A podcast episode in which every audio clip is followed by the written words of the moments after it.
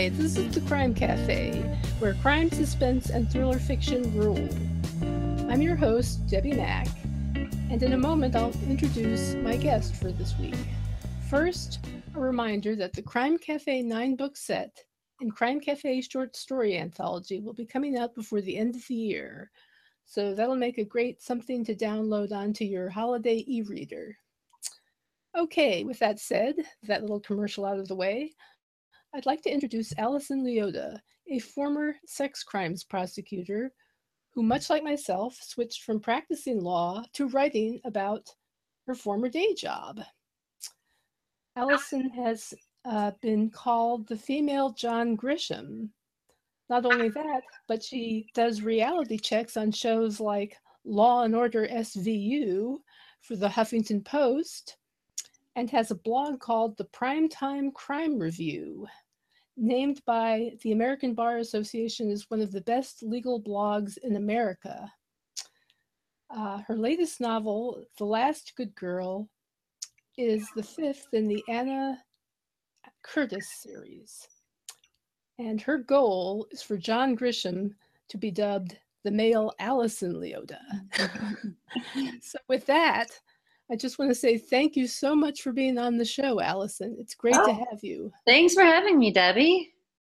Well, absolutely. It's a pleasure on my part. And um, I absolutely loved your latest book. Tell thank us you. a little about the story and about the character and how you developed it. Sure, thank you. Well, it, it's the fifth book in the Anna Curtis series, as you said. Anna Curtis is a uh, sex crimes prosecutor hailing from Washington, D C, uh, which is the same job that I had. Um, each book is kind of a standalone, so you could jump in anywhere. People who haven't read the first four in the series could jump right into The Last Good Girl. And this one, The Last Good Girl, is about the very heated issue of campus sex assaults, and starts with the disappearance of a young woman from a, a fictional university. And Anna is trying to track her down, find out what happened to her, hopefully before um, before it's too late. Yes, it was very suspenseful. Thank you. And um,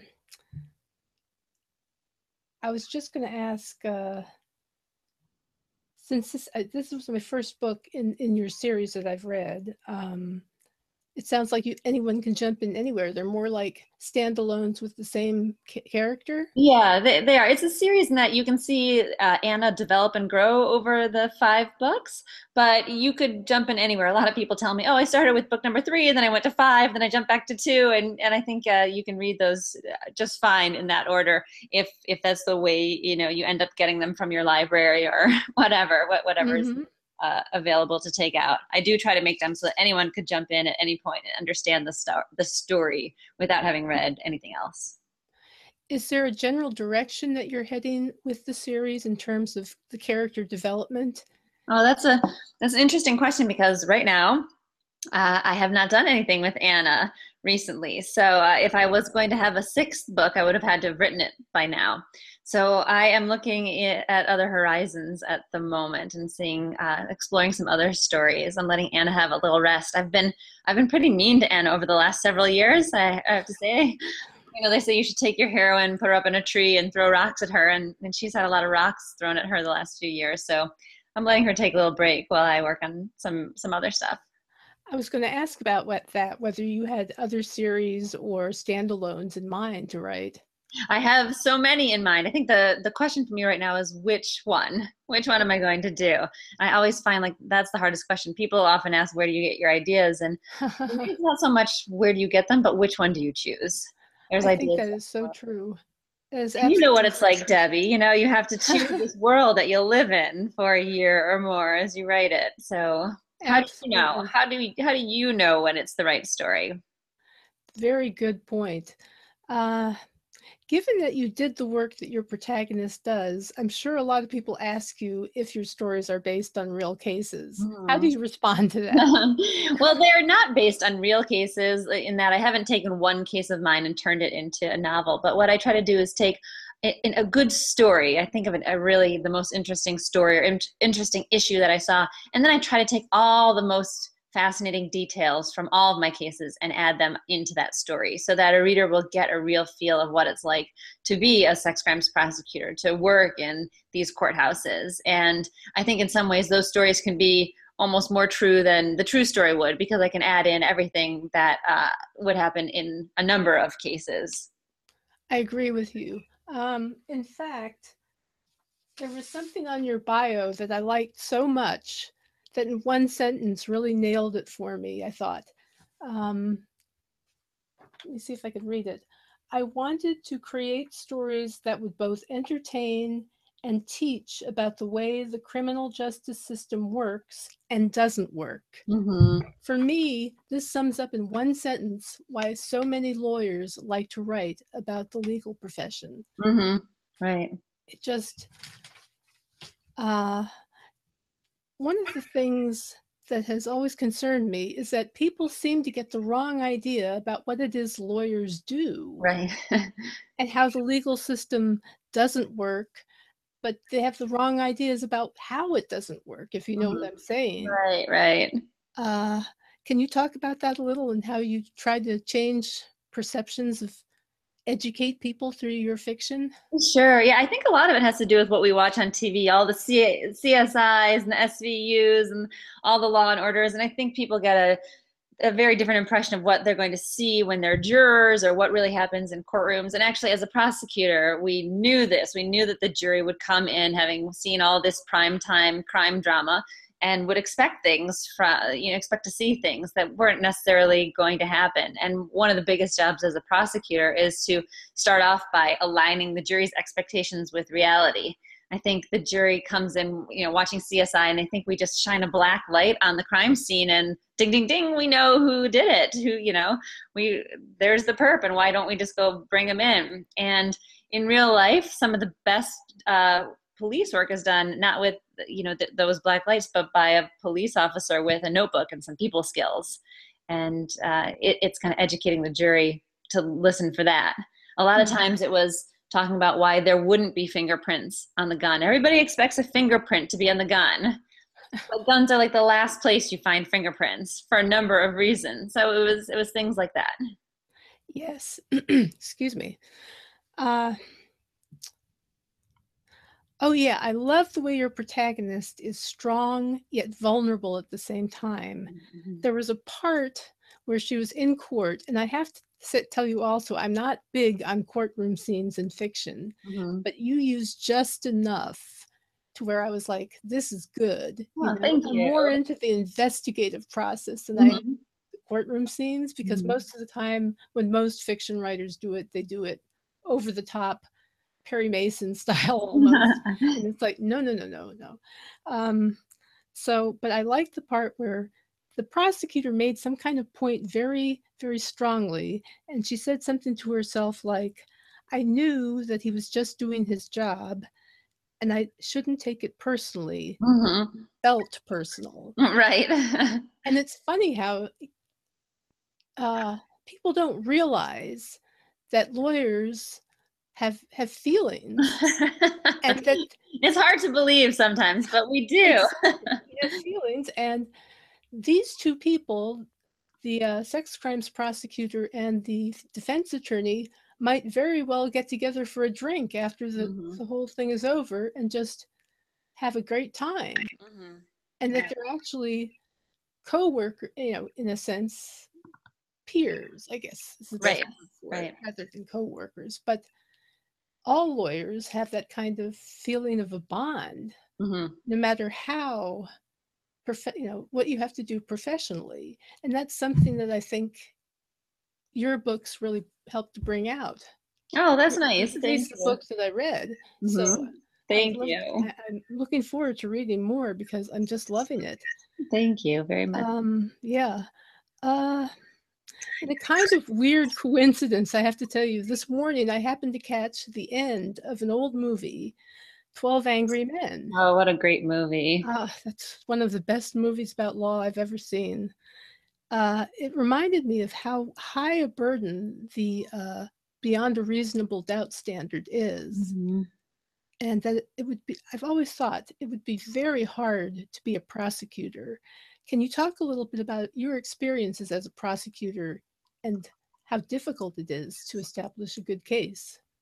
Yeah, well, that you have that burden, that beyond a reasonable doubt burden. And for good reason, you have that burden. You're asking the jury to send someone away to jail, to take away their liberty. So the government should have a high burden in that case. If, if anyone ever prosecutes me, I, I will enjoy the benefit of that burden. You can't get put in jail just on a whim or a hunch or, or a, you know, a smidgen. It has to be beyond a reasonable doubt. But because it's so high, that the government really has to prove it. And that can be hard in some cases, especially sex crimes, which generally are not crimes that take place in crowded restaurants. There are generally not a lot of eyewitnesses to sex crimes.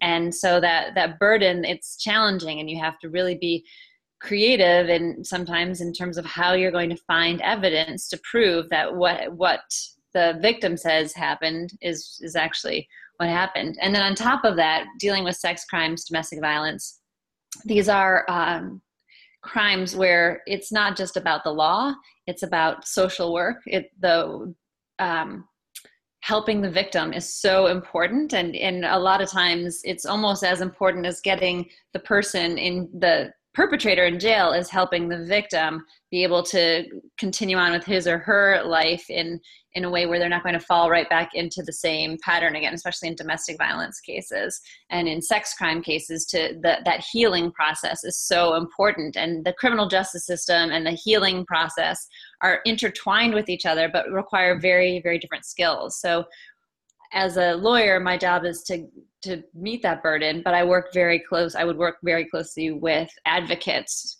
basically counselors who um, are dealing with the healing part of it, and, and finding resources for the victim and helping them out in that way. Wow. Very interesting. Um, another one of the concerns that I have these days is about social media. Right. And uh, what used to be called trial by press has seems to be morphing into trial by, for lack of a better term, social media think. Mm-hmm. um, trial by Twitter? Yeah, trial by Twitter. Um, it's It almost seems like it would be especially hard in an area like murder or sex crimes. What are your thoughts on kind of the dangers of social media when it comes to uh, affecting... finding really an impartial jury, mm-hmm. or even an impartial judge. Yeah, it is. It, it definitely changes the jury pool in terms of what they see and hear before they even reach the courtroom. But it also changes the way that crimes are perpetrated and crimes are investigated. A lot of crimes now are happening on social media. Pictures are taken and shared on, you know, on Instagram or Snapchat or whatever. And if it's a picture of an, an underage girl without her clothes on, that's a crime right there, just sharing that picture. And finding that, finding that picture is a different job, a very different job for an investigator than finding uh, someone who, you know, is beating up his wife in their house. It's, it's, you know, it requires a whole different set of skills and a different way of looking in the world. So it's, it's kind of changing everything, how crimes happen, how crimes are investigated, and how uh, jurors, how just regular people look at crimes and evaluate them. So it's really a fascinating time. And I think a lot of people, just like a lot of people are scrambling in the book world in terms of, how do we publish books these days? What format are they in? Where are they being sold? That same sort of scramble is happening in criminal justice circles in terms of like, how do we prosecute crimes that are happening and leaving uh, digital trails in ways that were that didn't happen before? That's very interesting. Very interesting point, because just as an aside, when I wrote my first book, it was about identity theft. That was one of the issues. Right. And since it came out, That's identity so theft has changed yeah. in a way that makes the guys in my book look like Mickey Mouse criminals. um, so it's it's pretty astonishing what technology has done just over the last twenty years or ten years. Yeah. Um, I always like to ask people this. If uh, somebody wanted to adapt your books into a screenplay, mm-hmm. who could you picture playing Anna? Oh, uh, anyone. I would be happy to have anyone play Anna. Are you looking for a, a role, Debbi? Not a role necessarily, but perhaps material to uh, to adapt, because I do screenwriting. Oh, wow. Good for you. Thank yeah. you. Uh, my mom and I have fun with this question sometimes, poring over Us Weekly magazines, and uh, that that's always uh, a good time. But uh, I, I think I, I'd be happy if anyone played her, honestly. Not a single person comes to mind, huh? Um, well, all right. I will. I will say that uh, Ryan Reynolds' company was looking at uh, at my books for a while to to turn them into a mini series with uh, some talk of Blake Lively playing Anna, and that was that gave me a small heart attack. I would be very very happy if Blake Lively ever wanted to play Anna. Well, that's awesome. Just the idea of having a mini series based on your books is awesome. Yeah. That's great. Um, excuse me, I'm about to have a coughing moment. Okay, I think it's passed. All right, good. Hang in there. Um, is there anything else that you would like to, to tell listeners and about your books, about uh, your, your former career as a lawyer? Would you encourage people to go to law school? Do you, any other thoughts at all? This book, The Last Good Girl, is about college campus sex assaults. And I've written a number of blog posts recently about, um, you know, what to consider if you have a child going to college, if you're considering what college to pick, or if you just have like a, a young boy or young girl heading off their freshman year, uh, just kind of safety tips for them to think about. So I would say look those up too, and, and can, you know, send those on to your college kids or your college friends and, and have them think about it. Uh, the statistic is that one in five girls who start college their freshman year will be sexually assaulted before she leaves college. Um, and so uh, it, to me, that's that's just a horrifying and frightening number. And anything we can do to bring that down is, is a good thing. So I hope that my book helps raise awareness. I always like for my books to entertain, to like just grab you by the throat and not let you go till the end. But I also like to talk about issues that I think, you know, we should talk about and are, are so important. And that's, that's what this one's about. And I would just encourage people, I, I hope they like the book. I also hope um, it'll give them some insights into what's a really big and horrific problem in America today. Well, that is a very laudable goal, both the, um, the education and the entertaining. So Thanks. Yeah. I think that's fantastic. I think you do that in that book too. Thanks. Well, that's what I love to do in my books. I really, I love a great story, but I also, I love a great story where after I'm done with it, I feel like I've learned something I didn't know before. And, mm-hmm.